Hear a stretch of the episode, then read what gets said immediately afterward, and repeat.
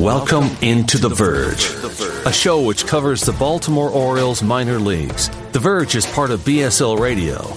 Baltimore Sports and Life is dedicated to analysis and discussion on the Orioles, Baltimore Ravens, and the University of Maryland. The site has a team of writers providing coverage of those teams and houses live streaming content weekly. Join the conversations at the message board, like BSL on Facebook, and follow BSL on Twitter. On Twitter. On Twitter.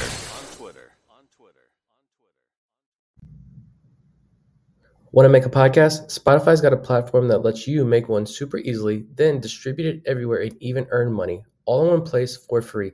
It's called Spotify for Podcasters, and here's how it works. Spotify for Podcasters lets you record and edit podcasts right from your phone or computer, so no matter what your setup is like, you can start creating today. Then you can distribute your podcast to Spotify and everywhere else podcasts are heard. Video podcasts are also available on Spotify. With Spotify for Podcasters, you can earn money in a variety of ways, including ads and podcast subscriptions. And best of all, it's totally free with no catch. Ever since we discovered Spotify for podcasters, we feel like having options like video podcasts and Q&A lets us be more creative on another level. I highly recommend you give it a try. Download the Spotify for Podcasters app or go to www.spotify.com slash podcasters to get started. Welcome to On the Verge. This is Zach Spedden, joined by Bob Phelan. Nick Stevens, our co host, is out this week, and congratulations to him and his wife on the birth of their second child, a baby girl, who was born on Monday just in time to see the Orioles home opener. So she arrived on time. Nick is going to be out this week. We expect him back next week. The good news is that we are joined by a guest this week who I'll introduce in a moment. But first, uh, each week we like to shout out new members to our Patreon community. And I'll turn that over to Bob because we've got several new members uh, joining that group as the regular season gets started. Yeah, uh, overwhelmed by the support that we've seen in the, in the past week with the season getting started. So, thank you everybody up front with that. And I'll get to the specific names now. We got Tim Cheney. He signed up all the way back last Monday when we recorded our two episodes from last week. Uh, Patrick Seaman, Stephen Tarkington, O's Fan Therapy, uh, great Twitter account. Give him a follow. Thanks, Mark. Sterling Rap-. Apologies with the pronunciation. Brent Burns, Janet Burns, Jacob Orner, Erica Genovese, and some random guy named John Mioli. So thank you, everybody, for uh, signing up for the Patreon. Yeah, I, I don't know who John is, but thank you to everyone for signing up. We appreciate your support and looking forward to having you in here this year as we give you a lot of Orioles minor league content and some major league content too. And on tonight's show, we're actually lucky to be able to talk about a little bit of both with someone who's making their first appearance here on On the Verge. He is a fantasy sports writer for Pitchers List and the QB List, also the co-host of Sagging Flies podcast. And he is also a new contributor to Baltimore Sports and Life. We're happy to have him as part of the team. He is Ben Palmer. Ben, how are you?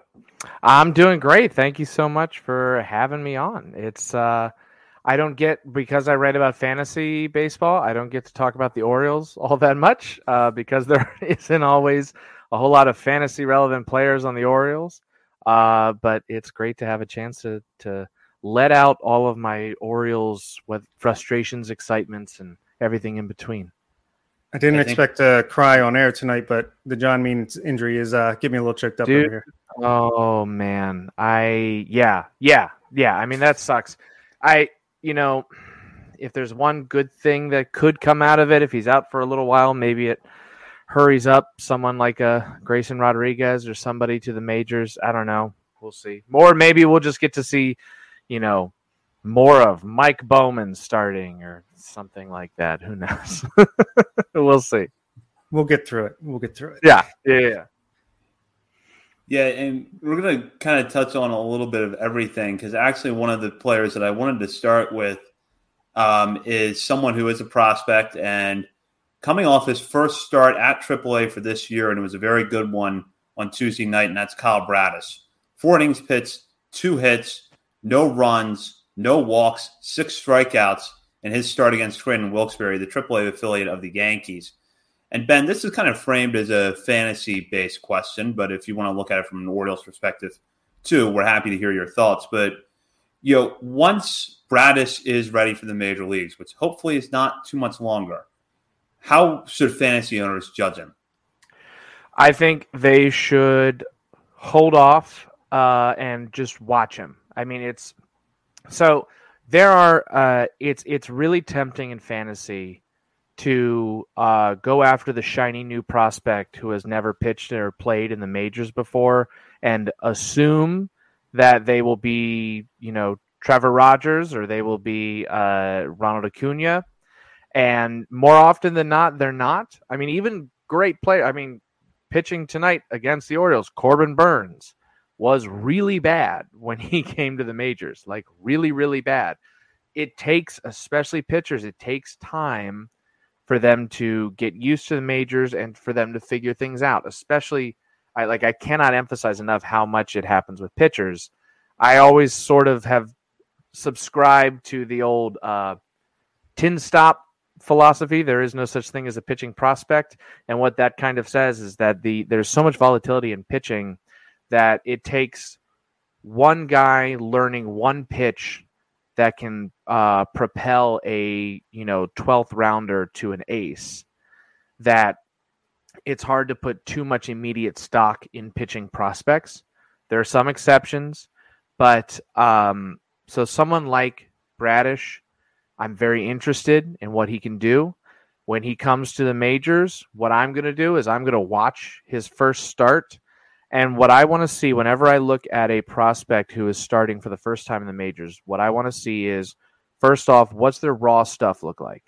So, uh, someone will talk about, I'm sure, uh, Tyler Wells.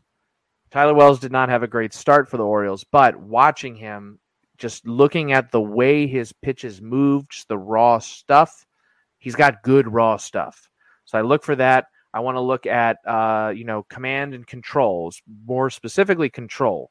That's going to be really difficult for anybody who's making their very first start in the majors. Always c- control is usually all over the place because they're nervous, they're amped up. So you want to look at all of that, and even if they have a bad start, if you see a spark of potential, something like okay, there's a reason this guy's in the majors, and it's because he's got a filthy slider or he's got this great fastball or whatever it is, if you see some potential there, and even if they have a bad start and you see some potential, maybe it's someone you just kind of like, okay, next start, I'm keeping an eye on. I'm going to see if they make progress. If Bradish goes out there and, like, you know, pitches six innings and strikes out 10 batters, and I'm like, all right, yeah, I'll pick him up. You know, who knows what's, you see, uh, um, uh, what for Seattle, Matt Brash just the other day went out there and struck out a, a, bunch of guys in his first start and looked incredible. I mean, just looked ridiculous. That kind of a start, yeah, you go grab that prospect if you got a free spot on your bench. But um, unlike someone, so Grayson Rodriguez is a good example of when he's in the majors, I'm just going to pick him up. And that's because he is a prospect with um, more of a uh, more hype around him, for lack of a better term, just because he is he is likely going to be this really really good pitcher. Uh, he's got a little more hype than someone like Bradish. So um, yeah, I I will definitely pay very close attention to what Bradish does or any of these other kind of middle tier pitching prospects. See what they do, pay attention to it, uh, and then just kind of keep an eye on it.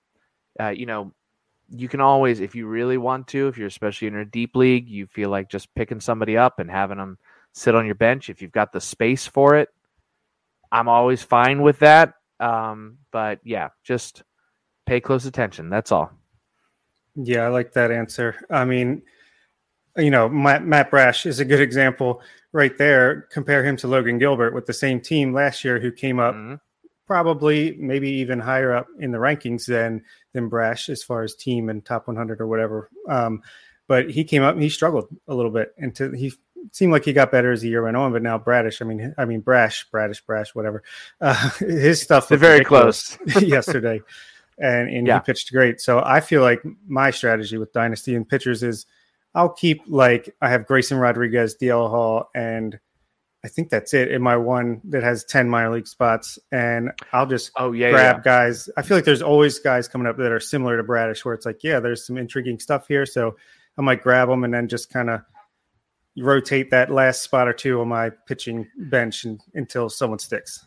Yeah, so dynasty that's a whole different story because you have that minor league system. Um, yeah, someone like Bradish probably isn't going to be taking up a minor league spot in your uh dynasty league just because depends on how many spots you have. If you've only got 10 spots, yeah. You're probably if you got 10 minor league spots and 10 teams, then it's the top 100 prospects are basically being rostered, give or take a couple people who like guys outside the top 100. So, um yeah, it's just it's it is really like I said, really, really tempting to just be like, this guy's a prospect. I've never seen him. Scouts like him. Let me grab him, and then he'll be the key to my victory.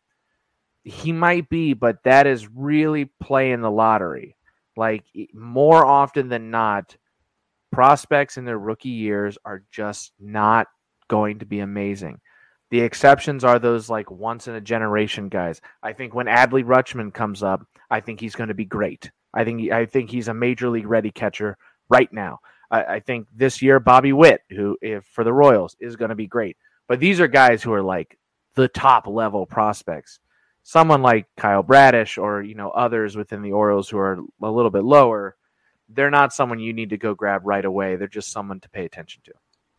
Yeah, and if we can just look at the results from his game the other day, more from a just a regular or normal perspective, Orioles minor league perspective. Uh, thought he looked great. I mean, the zero walks, that's new for him. Usually he'll get some strikeouts, he'll pitch well, but he'll have a high pitch count. He'll walk a, couple batters at least. Uh, thought the command looked a little bit better than last year, and I thought the stuff was even a tick better. The fastball was like a notch or two higher than it was last year. Curveball looked as good as ever. So really excited for him. I, I think he'll be up in the next turn or two through the rotation, maybe sooner if this Means injury is as bad as we might might fear.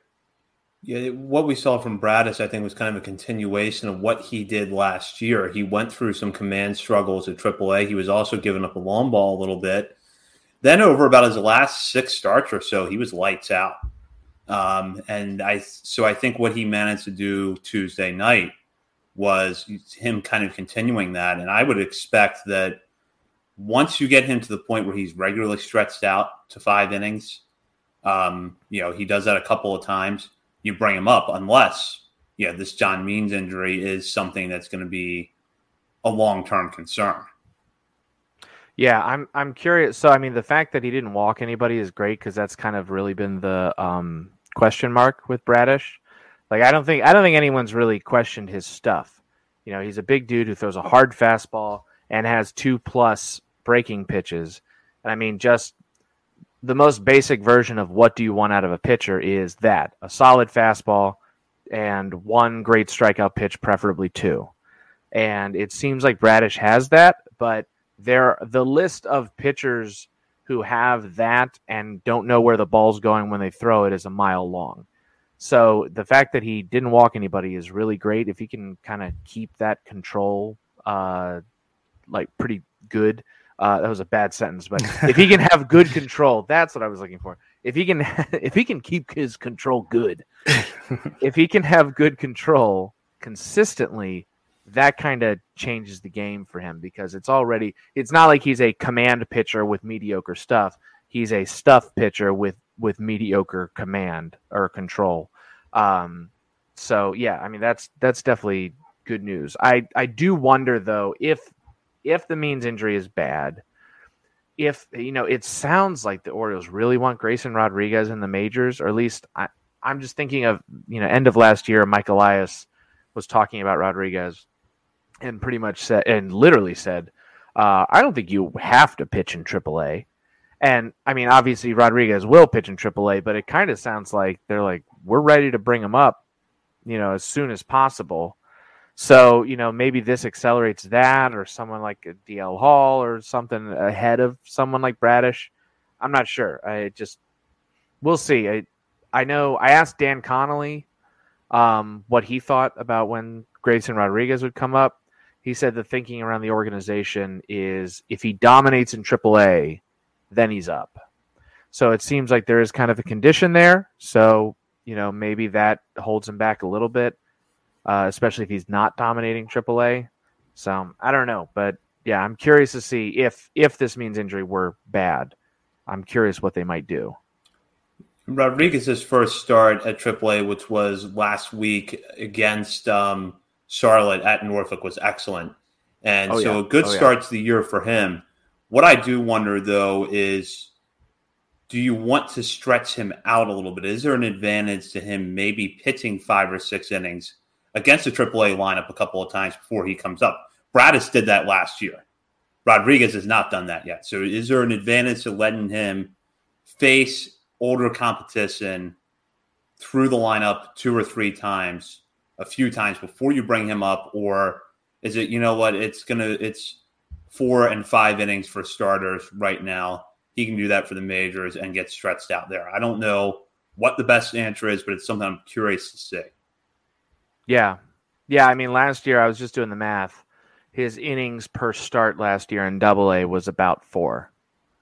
So he had 18 starts, 79.2 innings. That averages out to about four innings a start. So, yeah, I mean, that's definitely, and he had four innings in his first start. So that definitely is a question of, yeah, stretching him out in AAA. And maybe that's the goal. I mean, maybe the Orioles are looking at Rodriguez and they're like, he has the stuff to be in the majors right now. We want to work up the stamina to be in the majors. So maybe him being in AAA is he dominates AAA and they gradually get him to four, five, six innings. So I don't know. Yeah, so I think Bradish, you know, there's no walks. Obviously, you want to see that a little more. It's only been four innings in the official season, but he did look good in spring training. So to me, it's a sign. You know, if he comes out, looks this good over his next couple starts as well, and can get through the fifth inning, then then maybe that makes him eligible. Grayson, I feel like I could see either way with that, Zach, as far as what you're saying there, because yeah, maybe he's just on the same time timetable as everybody else right now. He can he can do that at the major league level. Why waste the bullets in the minor leagues? But at the same time, you don't want to just rush him just because John Means got hurt. You want him on uh, his own timetable, no matter what. Yeah, Yeah, for sure. And as I like to say to our listeners who might be listening to this later, hopefully you're in a better future where this John Means discussion is irrelevant, but Means was removed from his start Wednesday night, um, shortly before we went on the air against Milwaukee with a apparent left forearm concern. So we would have to see how that plays out. Do want to transition to another left-hander who has not pitched yet uh, this season in official game, and that's DL Hall. Uh, currently being built up in Sarasota. The expectation is that he'll get out of Sarasota, start in the low minors, start to build his way up. And with a 40 man roster spot and the fact that the Orioles need pitching this year, he's probably going to be on track to be in Baltimore later this summer. Now, Ben, I'll put this question. This is kind of from a fantasy perspective. We know that the arm is electric. We know the stuff is really good. Um, but we also know that there's, you know, a bit of an injury history with him and a question of whether or not he's going to stick in the bullpen. I don't really, I'm not as concerned about that right now as I think a lot of other evaluators are. But keeping that question in mind of whether or not he ends up in the bullpen, does that hurt his fantasy value, or do you look at it and think that it's kind of negligible if the stuff is good? Oh, I mean, if he if he's stuck in the bullpen, that absolutely hurts his fantasy value. I mean, unless he ends up a closer, um, or you know, a setup guy if you're in a league where you count holds. Uh, yeah, I mean, his that definitely hurts. Would I wouldn't be shocked, given his health history, if he kind of goes a Tyler Wells route, where he comes up, spends some time in the pen, spends a season in the bullpen, and then is like gradually stretched out. You know, but the thing is, is I think the Orioles see DL Hall as a starter. Like I just the what I gather just from the talk about him and what it's always been is that DL Hall is the a, a future starting pitcher for the Baltimore Orioles. Um, I hope that's the case. Obviously, he's got to stay healthy. He's got to throw a few more strikes here and there. But um, I mean, yeah, the the stuff is there. We all know the stuff is there. So, yeah, I wouldn't be shocked if he ends up starting off in the bullpen. And obviously, yeah, that would definitely hurt his fantasy value. But plenty of pitchers have started off in the bullpen as young prospects, made their way into the rotation, and then been great. It's it's a path that is well trodden. So, um, so even if that does happen, I wouldn't be I wouldn't be freaking out right away. I would I, the Orioles will give him a chance to start in the majors at some point in the future, whether that's this year, next year, the year after, I don't know. But I I would be truly shocked if he just ends up a bullpen arm. Yeah, a guy with stuff like that, I don't care how likely he is to be in the bullpen. You got to give him that shot to at least stick in the rotation, especially when you're the Orioles and you have no no pitching depth and no one really blocking yeah. him. So if you're the Brewers and you have Aaron Ashby, you know who could be a similar type of arm, maybe a little tick below as far as pure stuff goes, you can stick him in the bullpen and be happy about it. But DL Hall, you want him to be Blake Snell, and maybe eventually he's Josh Hader. But yeah, I mean, and and also who knows? Maybe he ends up going the Zach Britton route. I mean, you know, Zach Britton was this great prospect, starting pitcher who was, you know, supposed. I rem- I I very clearly remember. I think I said this on a on a different podcast somewhere. Uh, I clearly remember going to Orioles Fan Fest one year, and they had a panel that was the future of the Orioles, and it was uh, uh the future of the Orioles rotation. And it was Britton, it was Jake Arrieta, it was Brad Bergesen, and it was Chris Tillman because the fifth guy was uh, Jeremy Guthrie in the rotation that year, I think. So the future. Oh, and Brian Matusz. I'm sorry, no, Brian Matusz. Uh, and that was the future of the Orioles. Those five, and uh, yeah, that didn't that didn't work out great. Um, but uh, Britton, I mean, yeah, Britton was supposed to be this great starter, couldn't hack it as a starter and then became an incredible closer. So, you know, there is a path for it, someone like DL Hall to try out starting. If it doesn't work, you know, there is potential if he has good stuff. He could become a closer. We may see we may see Jorge Lopez go exactly that route. A top prospect pitcher who couldn't cut it as a starter and is now moving into a closer role. He got the first save of the year for the Orioles. So you know, who knows? It, that that could be possible too. But like I said, DL Hall's going to get a shot to start. He may blow it and he may be awful, but he's going to get a chance at the very least. Yeah, don't forget Troy Patton is part of that cavalry. Oh boy, yeah. Speaking of saves, who do you out of the Orioles? You know, it's it's definitely a tough tough position to crack, at least when you're looking at Orioles. But who do you think you should grab if you're in a fantasy league right now for prospective saves. Jorge Lopez currently has a job, but who knows how stable that is. He already blew yeah. kind of one thing. You got Felix Bautista, whose stuff is insane right now. It's just a matter if he can control it. Maybe he wins that job. Dylan Tate is there. What do you think? Yeah, so I think immediate future it's Jorge Lopez probably.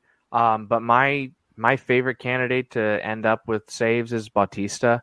He just he looks like a closer um, stuff wise. This this sounds every time I say this, it sounds like I'm an old person's like, you know, forget your analytics, I use the eye test, and that's not what I'm saying at all. What I'm saying is the guy throws 101 mile an hour fastball that that pops. I mean, that thing is a great. It is a 70 grade fastball, and he has a splitter that sits at like 86 and has killer movement on it.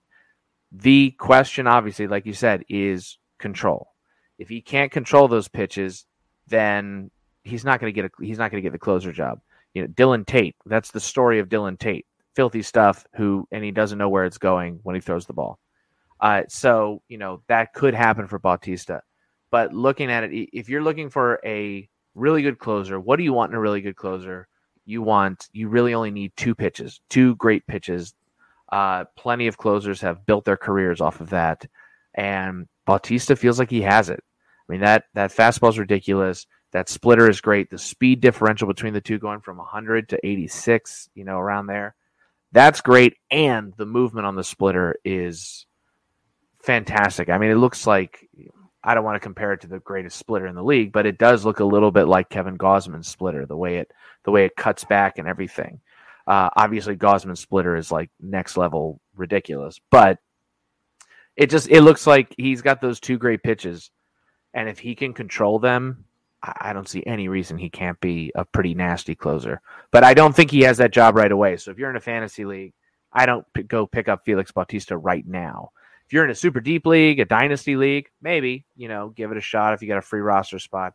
But I don't think he's getting the job right away. I think it's Jorge Lopez for now. But the thing is, is we've seen Jorge, Lopez. He's not great. Uh, though, I mean, he's throwing like 98 now all of a sudden, which is weird. Uh, so who knows? Maybe he's kind of changing things up. But we've seen Jorge Lopez in the majors. He's not great. Dylan Tate, we've seen in the majors, also not great. So, you know, Bautista's kind of the shiny new prospect. Uh, so I'm kind of falling into the trap I warned about earlier. But yeah, I just think raw stuff, he just looks like he has closer stuff. And I don't know that Lopez and Tate do.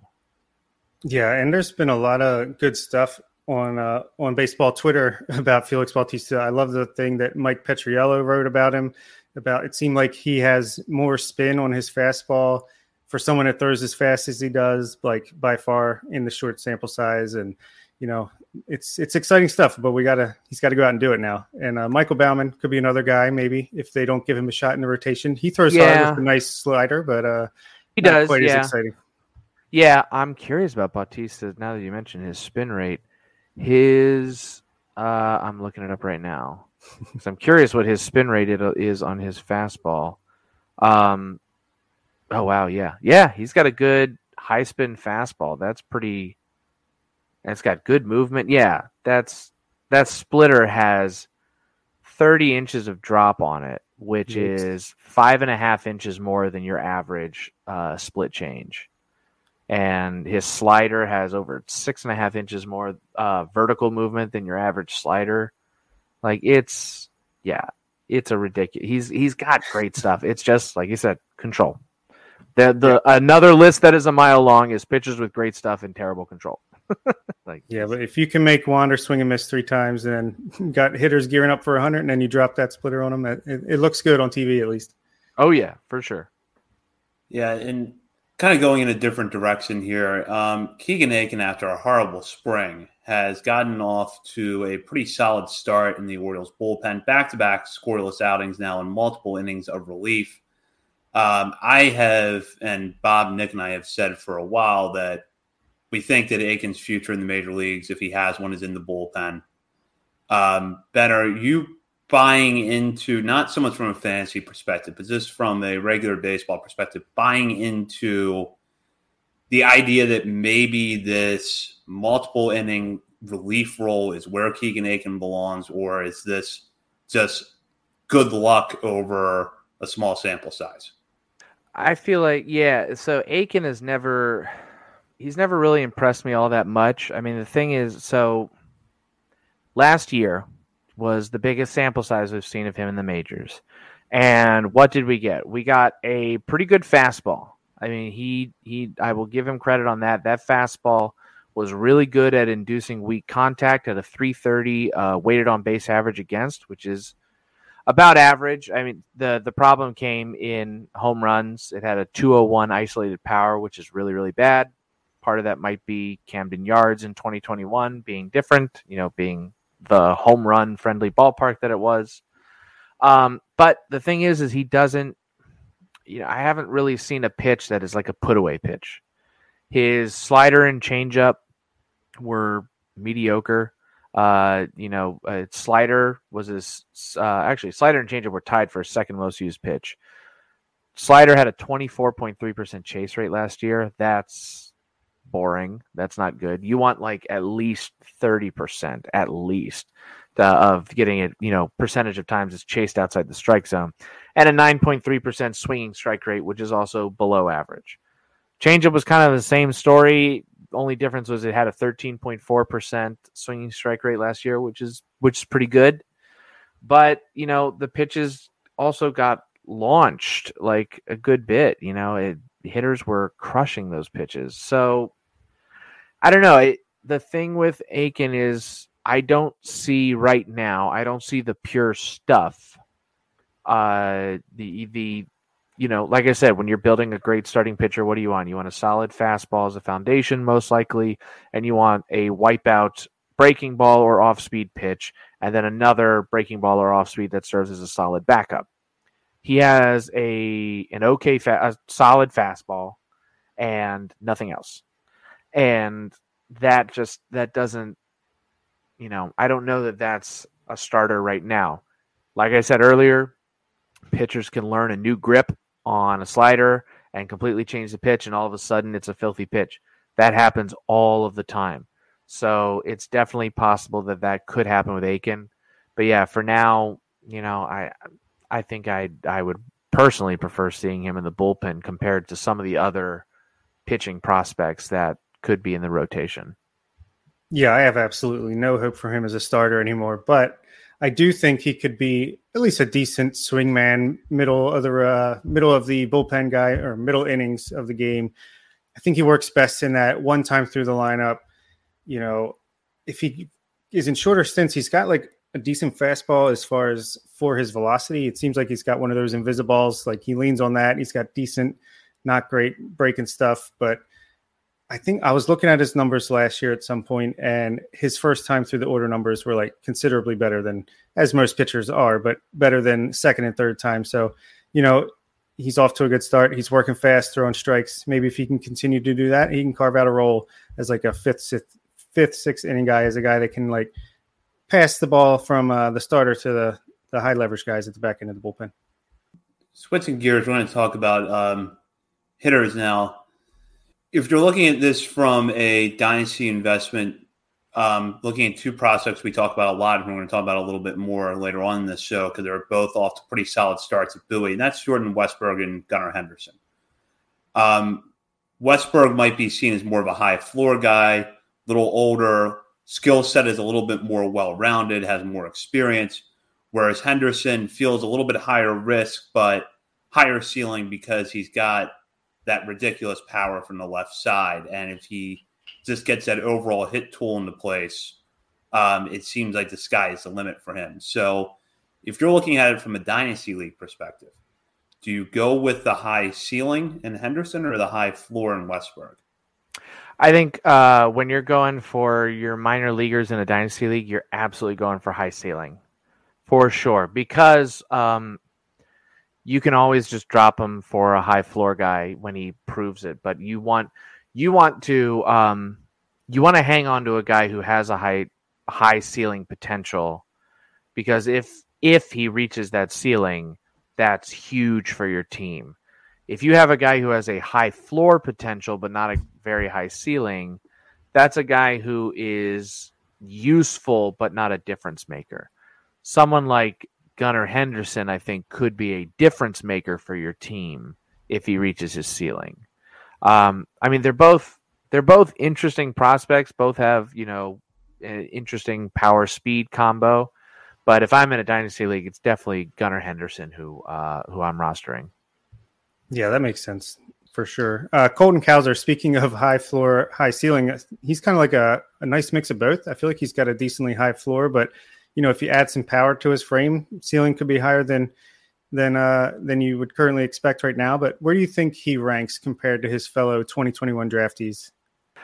Oh, compared to other draftees in 2021, I'd have to look at who else got drafted. But I do like Cowser's uh, potential. I mean, you know, like you said, he does he does have a bit of a higher floor just because I think he has a better hit tool than um than someone like Jordan. Well, Jordan Westburg probably, and even Gunnar Henderson to an extent. Um, he's got a better hit tool, maybe not quite the power that someone like Henderson has, but the nice thing about Cowser is he's kind of the all-around good uh, hitter. Like just he, I wouldn't say he's incredible in any one area, but he's good to very good in just about every area. Um, so we'll see. We'll see about running. Uh, he's a big dude, uh, but but you know runs pretty well even though he's a big dude. Um, so you know we'll see kind of how many steals he could get. But I mean, he's definitely definitely a very very interesting prospect. I mean, we're probably looking at not seeing him in the majors for at least another year or two. I mean, he's 22, so might only be a couple years depending on how he does in the minors. But yeah, no, he's definitely someone I'm interested in. You know, if we're talking about Henderson, Cowser, and Westburg, if I were to rank those three dynasty wise, I would probably rank Cowser first of the group just because he is that good mix of uh, high floor, high ceiling. Uh, I think Henderson might have the higher ceiling, but I think he does have the lower floor. So um, it's close. I mean, I could be convinced into Henderson over Cowser, but yeah, I would probably go Hauser, uh, Cowser, Henderson, Westburg. Um, but yeah. uh, one of Calder's teammates right now at Aberdeen, uh, part of an Ab- Aberdeen lineup that has been tearing the cover off the ball over the first week of the season, is Coby Mayo, who's coming off an excellent 2021 and is a guy right now that is either in or just outside of most major top 100 prospect lists. If he builds off of what he did in 2021 and has a really good 2022, what does that do for his stock going into next year?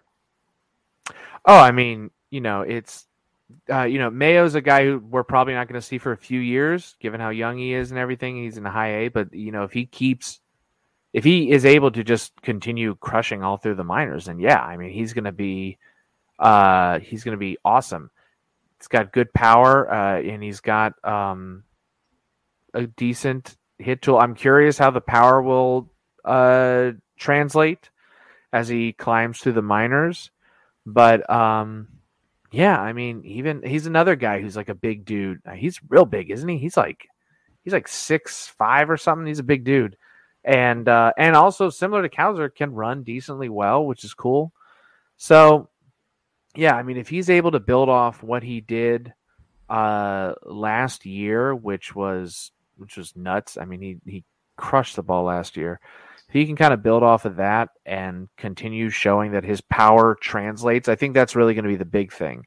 Is does that power as he gets to higher and higher and higher level pitching as he goes double and triple A, is that power still there? Does it remain consistent? And if it does, then he is suddenly a very, very, very interesting prospect. Right now, he's a guy where I'm like, yeah, just keep an eye on him. Um, I don't know if in a dynasty fantasy league, I don't know if I'm putting him in my minor league spot. It depends on how big the league is and how many minor league spots you have. Um, but he's definitely someone worth keeping an eye on. Uh, the problem is he could easily hit double A or especially triple A and just he can't handle the pitching. And then all of a sudden just the bottom drops out. So that is something to keep an eye on. But I mean the the raw skill set is very, very interesting. And last um, fantasy related, dynasty related question: How deep does a league's minor league system have to be to stash Heston Kjerstad at this point? You know, I don't think it has to be all that deep. Uh, Kjerstad, you know, he's had the health problems, uh, which you know, nothing you can do about that. Uh, you know, it's just it's not like this. It's not like this health problem was like you know a hamstring injury that's been nagging him or something like that. Like this is entirely different. Um, I'm hopeful that he just kind of picks up this year and starts crushing the ball. He's you know he's 22 years old uh, and has good hit tool. Uh, not not as great of a hit tool, but good power, solid fielder. So you know I I think if you're in a dynasty league where so good example. I'm in a dynasty league where you have it is a 16 team league with 15 minor league spots. Uh, Kjerstad is rostered in that league for sure. Uh, I think even in my other league where we have 10 minor league spots, it's like a, a 12 team league. I think he's rostered there too. So, um, yeah, he's got good potential. Uh, like I said, you know, nothing you can do about the uh, the issue that he had, you know, it's and and it also hopefully isn't something that like comes back and haunts him throughout his career. I mean, who knows? We'll see. But yeah, no, I think you could definitely roster him in just in most dynasty leagues for sure. We'll kind of wrap up the fantasy discussion here, just to get your thoughts generally on what you're seeing from the Orioles pitching staff, both the rotation and the bullpen specifically looking at the guys you, you know are going to be starters for the rest of the year. So really the top four in Means, Lyles, Zimmermann, Wells, or at least the four that are penciled in for starting right yeah. now. And then the bullpen. We've talked about Jorge Lopez, Felix Bautista, and Keegan Akin a little bit, but looking at that group as a whole, they've been mostly successful through the first few games of the season. How sustainable is that, though? Yeah, so starting with the rotation, I mean, you know, injury pending. Uh, Means is kind of who he is. I've always loved John Means. Um, he's got great stuff. I so one in the very first article actually I wrote for Baltimore Sports and Life was uh, looking at what to expect from John Means this year. And one of the things I mentioned was that Means has a habit of throwing the ball in the strike zone a lot, which is good on one hand uh, because it limits walks. But on the other hand, if you're throwing the ball in the strike zone all the time, you're not going to get hitters to chase the ball outside the zone because you're just not throwing it outside the zone at all. And strikeouts have always kind of been an issue for Means. Even in his first start this year, uh, he only had a, a, 23% CSW, which is called strikes plus whiffs, uh, on the night, which is really low. You don't want to see that. Uh, even his changeup, which is his put away pitch, had a 28% CSW. With you know, he had five strikeouts in four innings, which is awesome, but he does he isn't really getting the swings and misses uh, and I think part of that is because he is pounding the strike zone. And I would love to see him just edge out of the strike zone just a little bit more with his, specifically with his um, off speed and breaking pitches. If he could do that, I think he could increase his swings and misses. Um, so you know, I that's kind of a minor thing. If he if he keeps up his success, you know, far be it from me to tell him to stop doing what's working. Um, Jordan Lyles, I, I, have said since he got signed, I think he's a warm body uh, that is able to throw 180 to 200 innings. He's, you know, first start of the year, he did what he does, which is he gives up runs. He always has. Uh, you look at his whole career, it's, you know, an ERA between like four, five, and five. He's just not a very good pitcher. Uh, there isn't much else to say. He's just, he's just not great. Uh, you know, the, his first start of the year, he mainly went with a fastball curveball combo, and the curveball had a nine percent CSW, which is garbage. I mean, you know, I was saying twenty three percent for means was not great. Nine percent on his curveball, which is supposed to be his out pitch, is trash. So I, you know, Lyles, you know, he's basically uh, his qualifications to be in the Orioles rotation is he is upright and alive and can throw the ball. Uh, I am not, you know, thinking that Lyles is suddenly going to figure things out. I, you know, history is the best predictor of future success, uh, and Lyles' history is not great.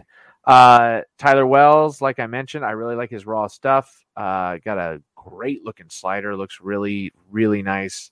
Curveball looked pretty good too. Um, not from a results standpoint on any of it because he he got knocked around a bit, but just the movement on it and everything looks good. It look it's good looking stuff.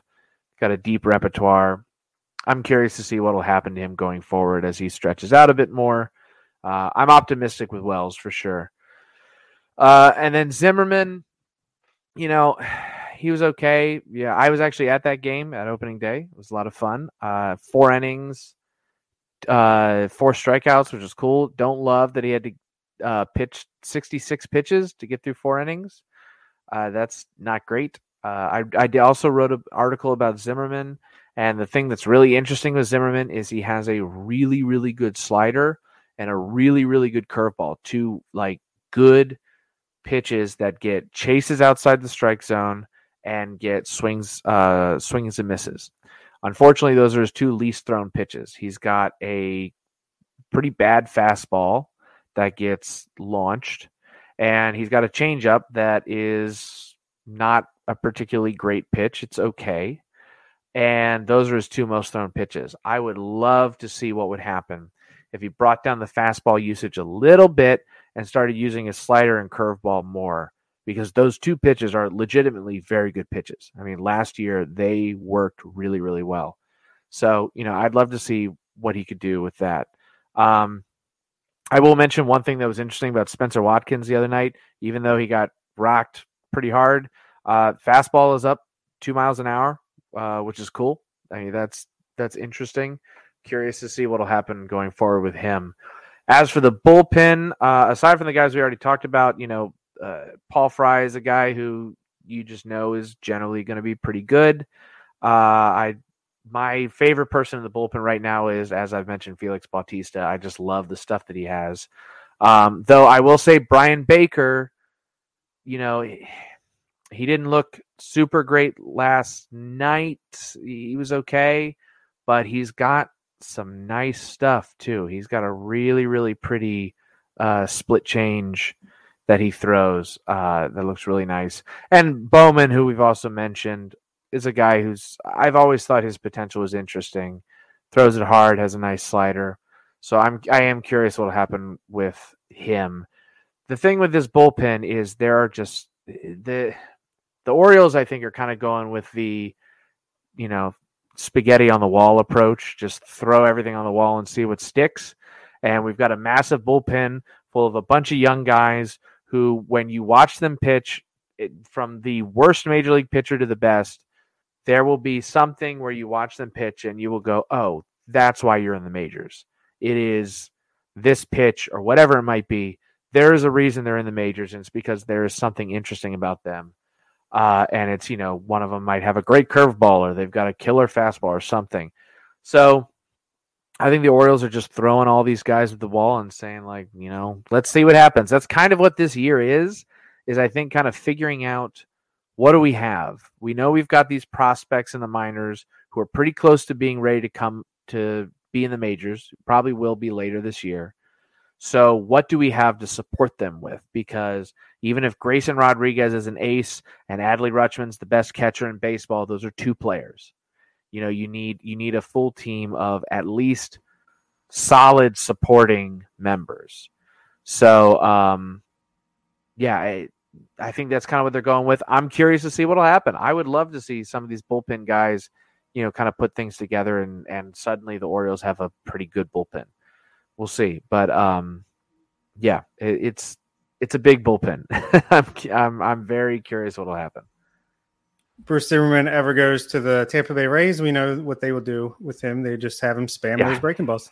yeah, I, look, I am a huge proponent of pitching backwards. I, I, I know I said, "What do you want in a starting pitcher?" Is a solid fastball as a foundation. That's ideal. That's great, but you don't have to. There are so many pitchers who have built great careers off of pitching backwards. Uh, and by that, I mean throwing breaking balls as their primary pitches. Charlie Morton's entire career has been incredible because he throws a curveball that is unhittable and it's his most thrown pitch. Uh, up until recently, Patrick Corbin always threw an incredible slider that was his most thrown pitch. There are guys who do that and do it well.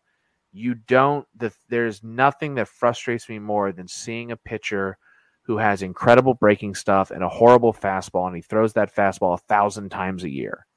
And I'm like, well, no wonder you're getting, you know, your stats are bad. You're throwing a horrible pitch all of the time. So I think fastballs are important. They do set up breaking stuff and off speed stuff and all that. I, I get all of that.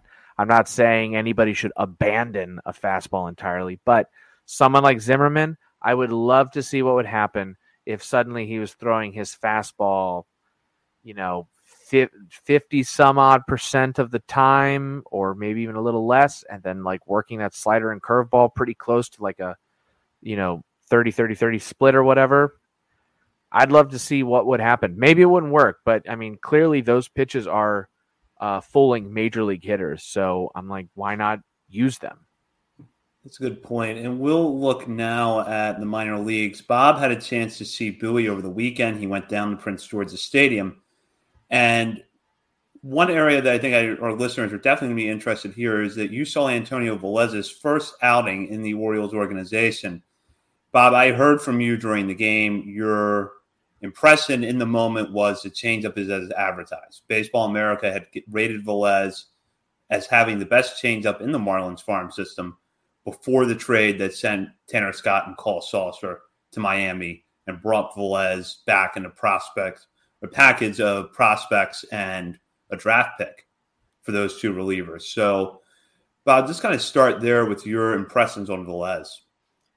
I was impressed. Um, you know, he's 24, 25 years old. Not really his fault because of the COVID season. And last year was his first professional experience. So, I mean, it's just unfortunate. I think a lot of these guys in the minor leagues are like a year behind still. But I mean, it to me it looked like Kevin Smith and Kyle Bradish at the beginning of last year when they were in Double A. Like he should be in Triple A very quickly. Just too talented for this level. I think. I mean, yeah, the, he throws everything for strikes. I thought we heard there was a velocity uptick for him, but he was sitting 88 to 91.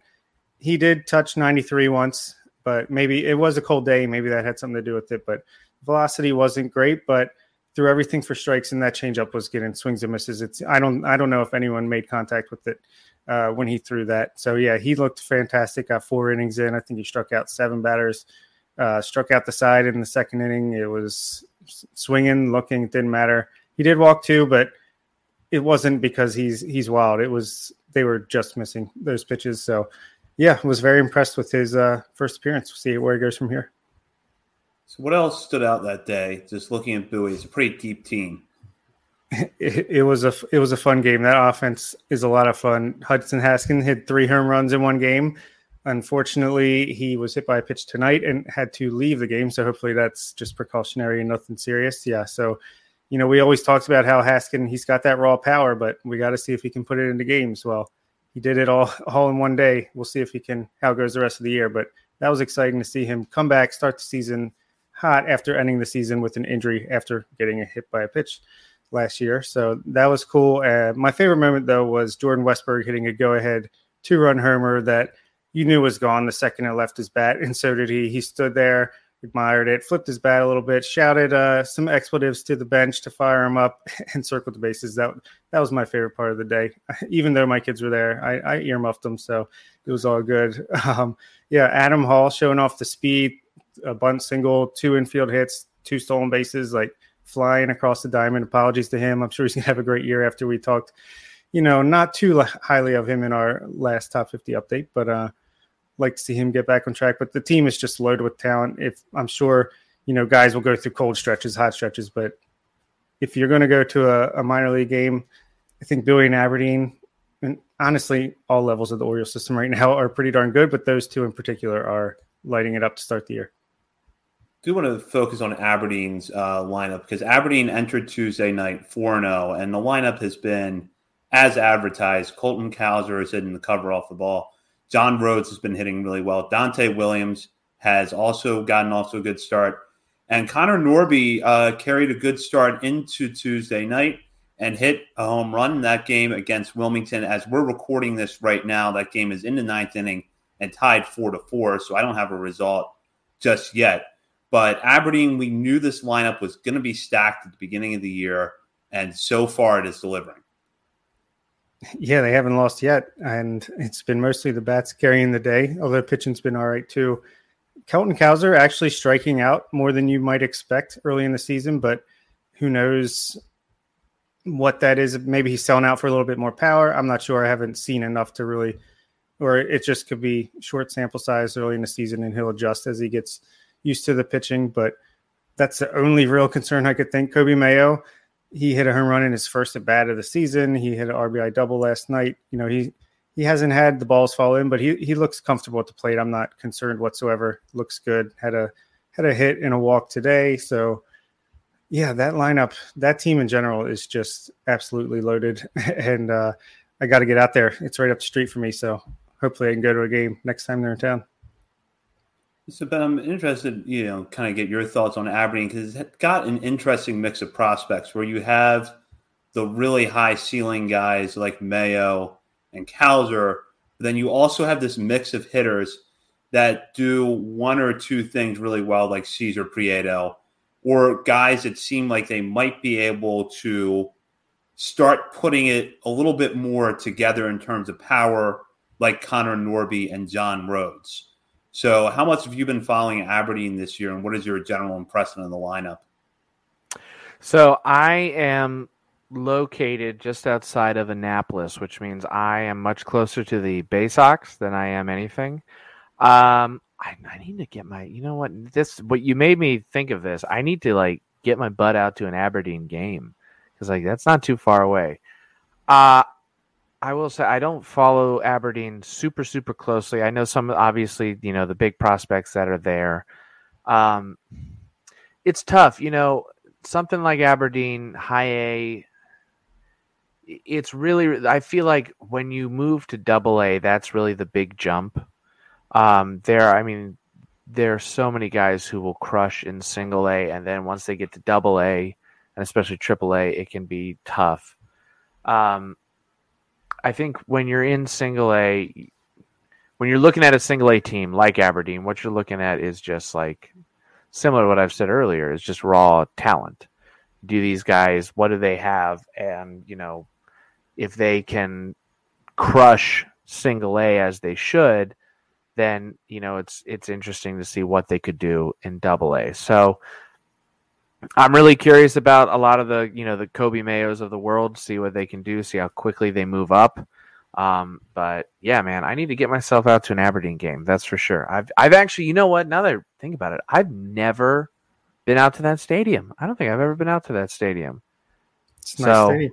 yeah, I need yeah, I need to go. Clearly, yeah, nice place to watch a game, and it's got yeah. a very high-powered lineup uh, to start this year. So, looking at some scores here Wednesday night as we're recording, Norfolk defeated Scranton Wilkes-Barre five to three. The good news: Kyle Stowers back in the lineup tonight with a one for three performance after getting hit on the hand on opening day last week. He was pulled out of the lineup for a little while, but got back into action tonight which does come on the back end of Yusniel Diaz getting hurt on Tuesday after a promising start with a hamstring injury.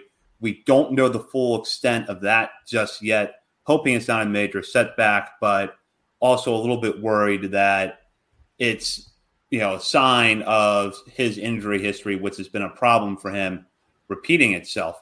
Interesting thing here is that Terrin Vavra and Jahmai Jones are both off to good starts.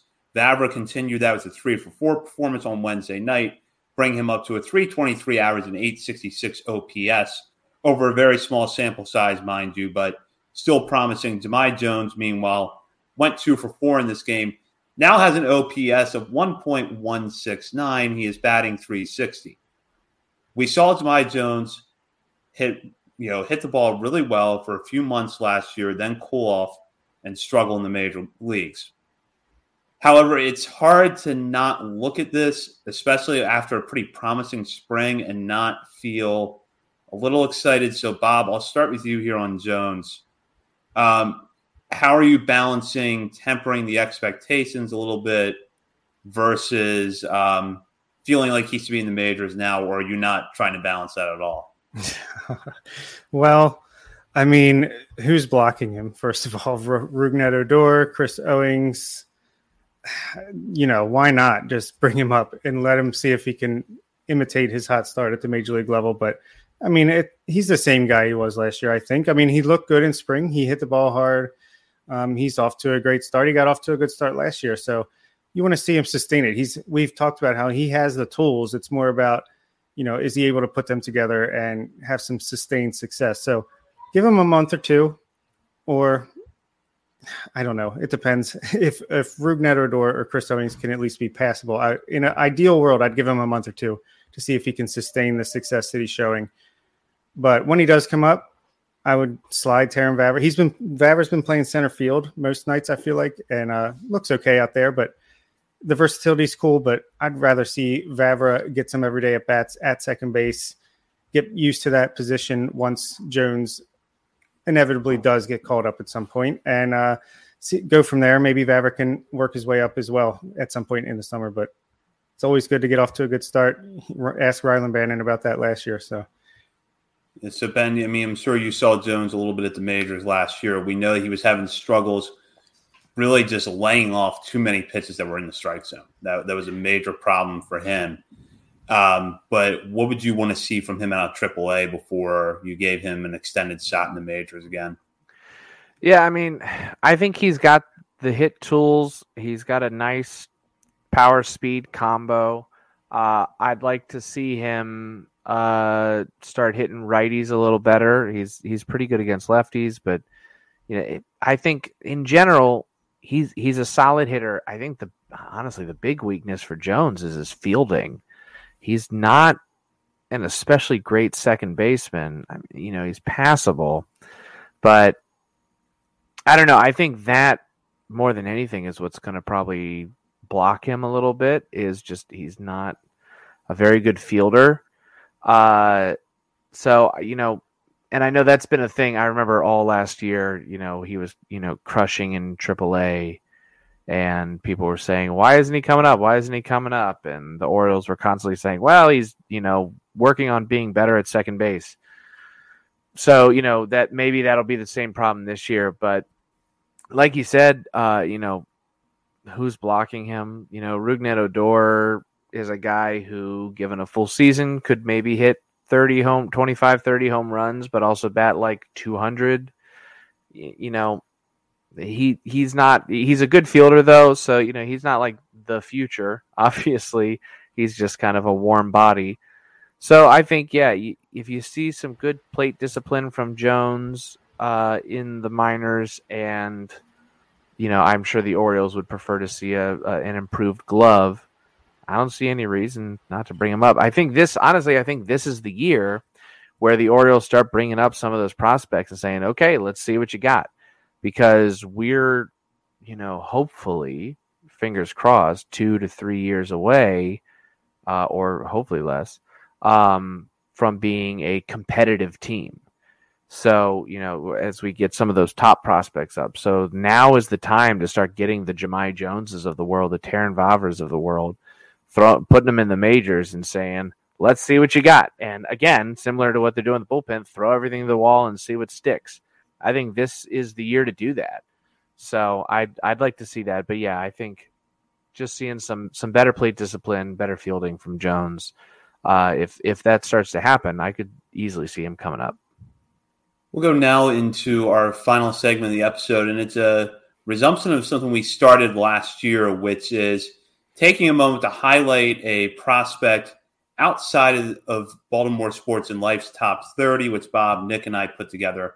Um, actually, our top 50, but what we do is we usually will let the players in the 31 through 50 segment or section on the list, since this is uh, you know a long season, we want to make sure we try to highlight players. Anyone below that 30 tier, we uh, want to take a minute to recognize for something they've done recently, whether it's been a good week, uh, good individual performance in a game, or maybe something we just saw that we liked, even if it was not the best night. Bob, to get us started, has actually picked two players this week. And I want to start with him because it's also a chance to talk about the Delmarva Shorebirds we have not really discussed tonight. And we're off to a pretty decent start. Yeah, I mean, I thought we'd spice it up this year. Maybe we can pick a, a batter and a pitcher each. That's that's asking a lot, but we've got it in us. And yeah, Delmarva is an interesting uh, team this year just because they're filled with those international guys, which Orioles fans have no idea about until the last couple of years. They're finally reaching full season ball, and we're seeing that. Even though one of the guys I picked is a guy who's repeating Delmarva from last year, Darell Hernaiz, who, you know, last year he had a 691 OPS, batted 277, but super young for the level. So you know, we thought he would get that bump up to high Aberdeen, and he didn't. He got sent back down to Delmarva. Apparently, he was not happy about it, and he's proving why. I mean, he's he's doing what he should do and say, "Here's why I should be up in Aberdeen." He's now batting 429 on the season with OPS over a thousand. Hit his first home run tonight. Also has a double. Hasn't walked yet, but it's only been 21 at bats. Only struck out three times, so that's good as well.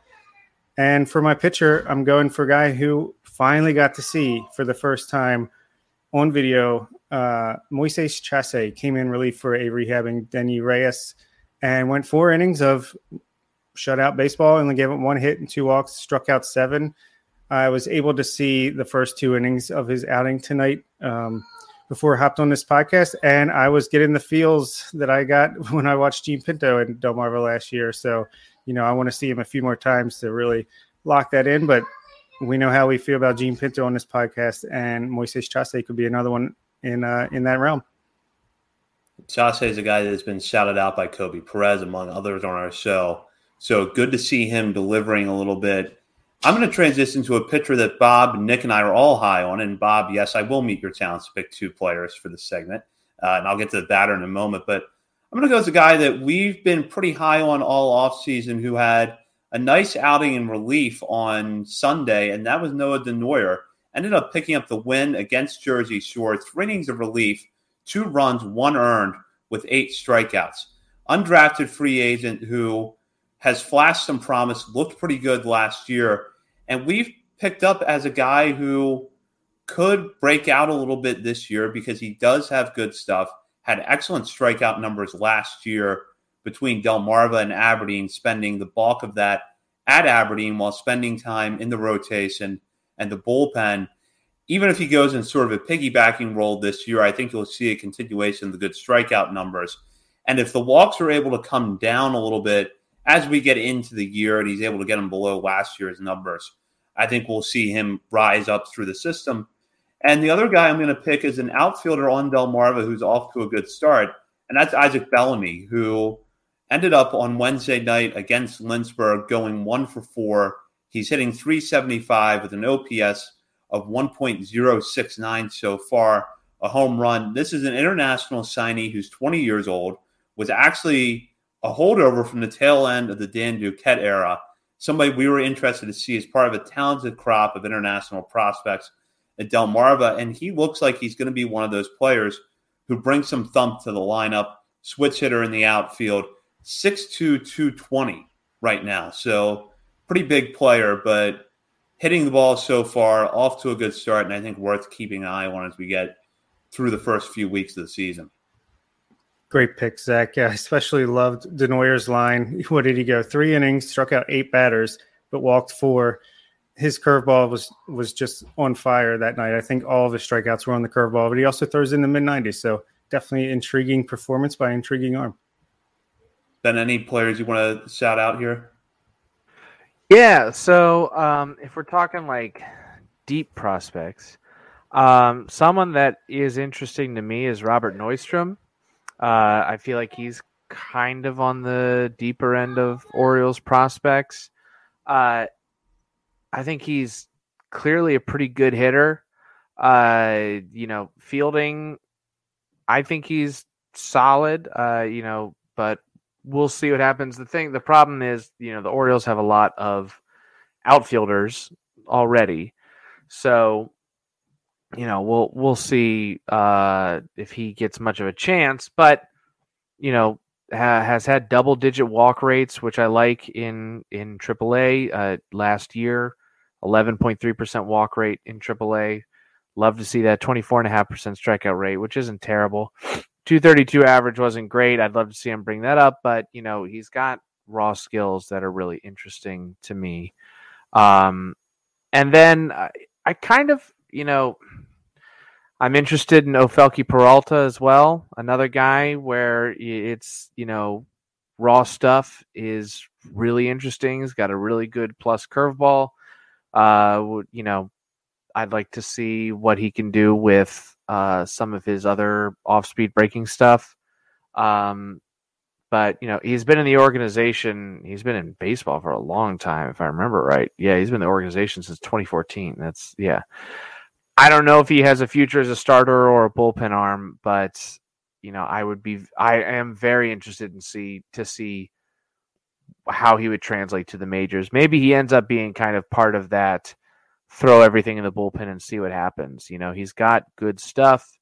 Maybe he ends up being a useful bullpen arm. I don't know, but you know, might as well give him a try for sure. Especially since you know he's been in the, organization for uh, eight years now. So yeah, those are two kind of deeper prospects that I think are yeah very interesting. Yeah, Peralta's survived, you know, two regimes, so clearly there's something they see there. And uh, Neustrom actually robbed a home run tonight, and when he hits Very them out, cool they are crushed and they look beautiful. Yeah, Neustrom hit a double at Norfolk last week, a walk off that I think, if not in Harbor Park in April, is probably out. Uh, but Tides hitters got to deal with that damp air and the deeper dimensions of Harbor Park early on this year. So, Ben, we've really appreciated having you on tonight. Tell our listeners where yeah. they can find your work and what you've got uh, coming up here. Yeah, absolutely. So uh, a lot of my work is over at pitcherlist.com. Um, every week I do a column that I've been doing for about four years now where I take a look at the hitters you should be starting and avoiding for the upcoming week. Just kind of looking at uh, pitching matchups for the upcoming week or hitters who, you know, hit hitters who are really good against lefties and they they're facing four lefties this week or something like that. Just kind of for mixing and matching some of your um, middle of the road guys. I, I always say always start your studs. But for some of your middle of the road guys who are filling out your roster, this might be a good week to pick up on, you know, uh, get a head start on a hot streak.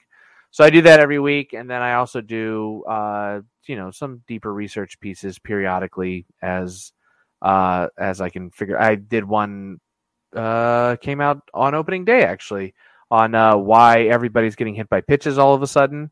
Uh, hit by pitch trends are way up. Everyone's getting hit at uh, you know all time highs, and so I did a dive into why is that happening. Um, and then also look for some Orioles stuff at Baltimore Sports and Life. Uh, I don't have anything in the pipe right now, just because it's early in the season. I, I mean, I, based on how much I've been talking about Felix Bautista, wouldn't shock me if I end up doing a Felix Bautista piece. Uh, so, you know, we'll see. But yeah, keep an eye out there, and then I'm on Twitter at Ben J Palmer if you want to look at my Orioles tweets or other awful tweets. Uh, you can check out Ben's work as well as the work of our colleagues over at BaltimoreSportsAndLife.com, where you'll not only find Orioles coverage, but Ravens college sports coverage and more. Be sure to hop on the message board there and join the discussion with readers of the site as well as contributors. You can also follow us on Twitter at BSL on the Verge for nightly updates of the Orioles minor leagues. Uh, we've been sticking with our formula on there of video content as well as lines around the farm system from both hitters and pitchers that are interesting. We'll have lots of new content coming up there as well as on the podcast where Bob, Nick, and I will be back at our normal time and night next Monday. So be sure to check in for that. And thank you for tuning in uh, live or listening to download as we did our later show this week uh, with the Orioles opening their regular season on Monday. So for Ben Palmer, Bob Phelan, and Nick Stevens, this is Zach Spedden. You've been listening to On the Verge. Introducing Carvana Value Tracker, where you can track your car's value over time and learn what's driving it. It might make you excited. Whoa, didn't know my car was valued this high. It might make you nervous. Uh oh, market's flooded. My car's value just dipped 2.3%. It might make you optimistic. Our low mileage is paying off. Our value's up. And it might make you realistic. Hmm, car prices haven't gone up in a couple weeks. Maybe it's time to sell. But it will definitely make you an expert on your car's value. Carvana Value Tracker. Visit Carvana.com to start tracking your car's value today. Without the ones like you, who work tirelessly to keep things running, everything would suddenly stop. Hospitals, factories, schools, and power plants, they all depend on you. No matter the weather, emergency, or time of day, you're the ones who get it done. At Grainger, we're here for you with professional grade industrial supplies. Count on real time product availability and fast delivery. Call clickgrainger.com or just stop by. Grainger for the ones who get it done.